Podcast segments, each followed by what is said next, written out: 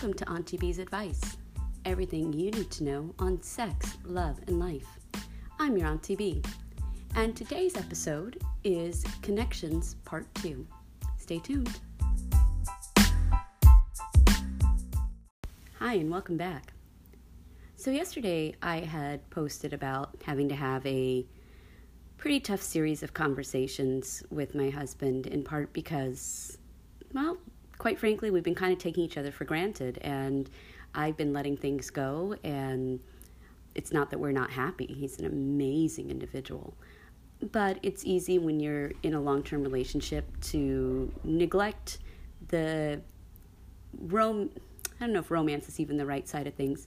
Maybe just those little things that you need to really focus on.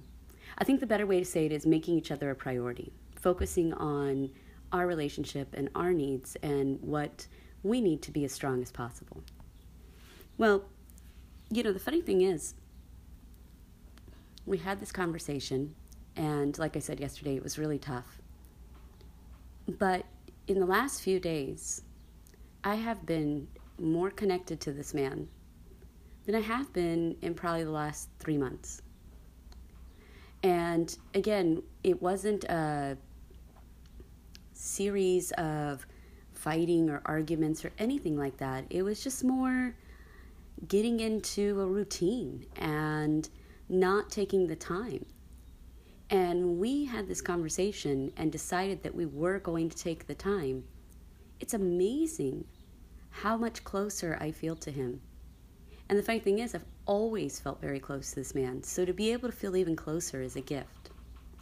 So I wanted to follow up on my post from yesterday and really, really encourage you guys if you're in a long term relationship or if you're in one that you feel is in a rut, you need to talk. You need to voice your concerns. It might not be comfortable at first, it might be a little bit scary, and it may make you even shed a few tears or feel defensive. All of those things are normal. That is a part of expressing yourself. But if you don't acknowledge that you need to express yourself, if you don't acknowledge that something is not comfortable in your relationship, you are going to build so much resentment that one day it's just going to blow up. And that's the saddest part of why relationships end. So many times, if people would just talk, if they would look for compromise, if they would listen more than they, or they would actively listen, I should say, which means you are giving space and a safe place for someone to voice themselves and their feelings without feeling the need to fix or judge or defend. It's amazing how much further you will get in your relationships. I actually spent a party yesterday texting with my ex husband. And it dawned on me that I am so grateful that when we got divorced, we did it amicably and we did it in a way that was looking in our children's best interest, even though they were grown at this time. Because now he and I can be friends. And that's the other side of this.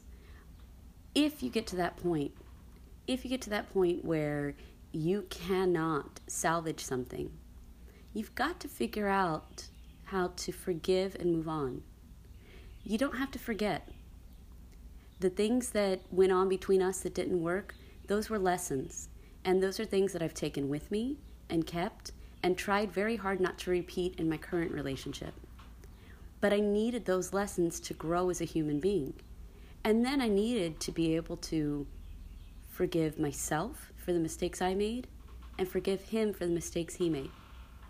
In the end, we both found people that are much more compatible, that share our values and our beliefs, that understand us without the masks, and that's a really beautiful thing.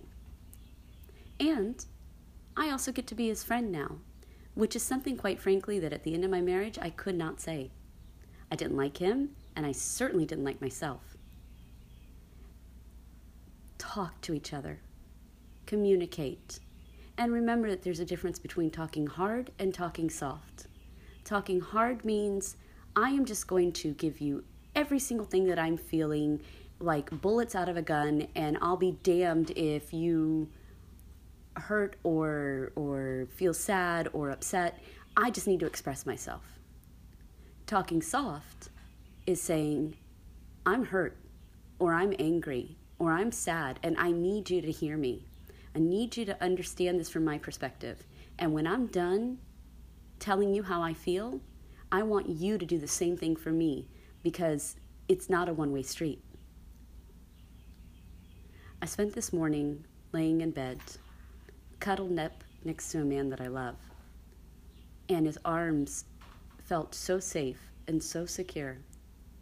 And when he kissed me goodbye today as he left for work, he really kissed me.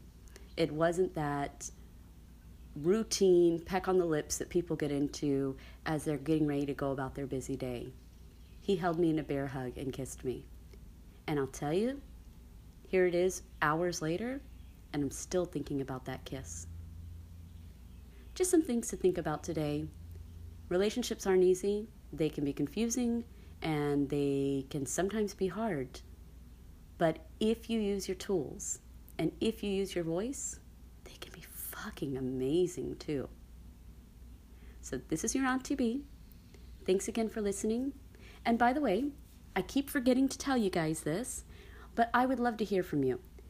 I have an email. It's auntie.beesadvice at gmail.com. So look at the name of the podcast, auntie.beesadvice at gmail.com. I would love for you to send me any suggestions for future episodes, ask me any questions that you might have. I want this to be as interactive as possible. I know this is not a typical traditional podcast, it jumps around from topic to topic, but as an artist, that is also kind of a reflection of who I am. So please feel free to email me. I will respond to emails. And if you give me suggestions for a topic and I can answer it, I will be glad to do so. As always, who you are in those sheets has nothing to do with who you are in the streets. Have a great day, guys.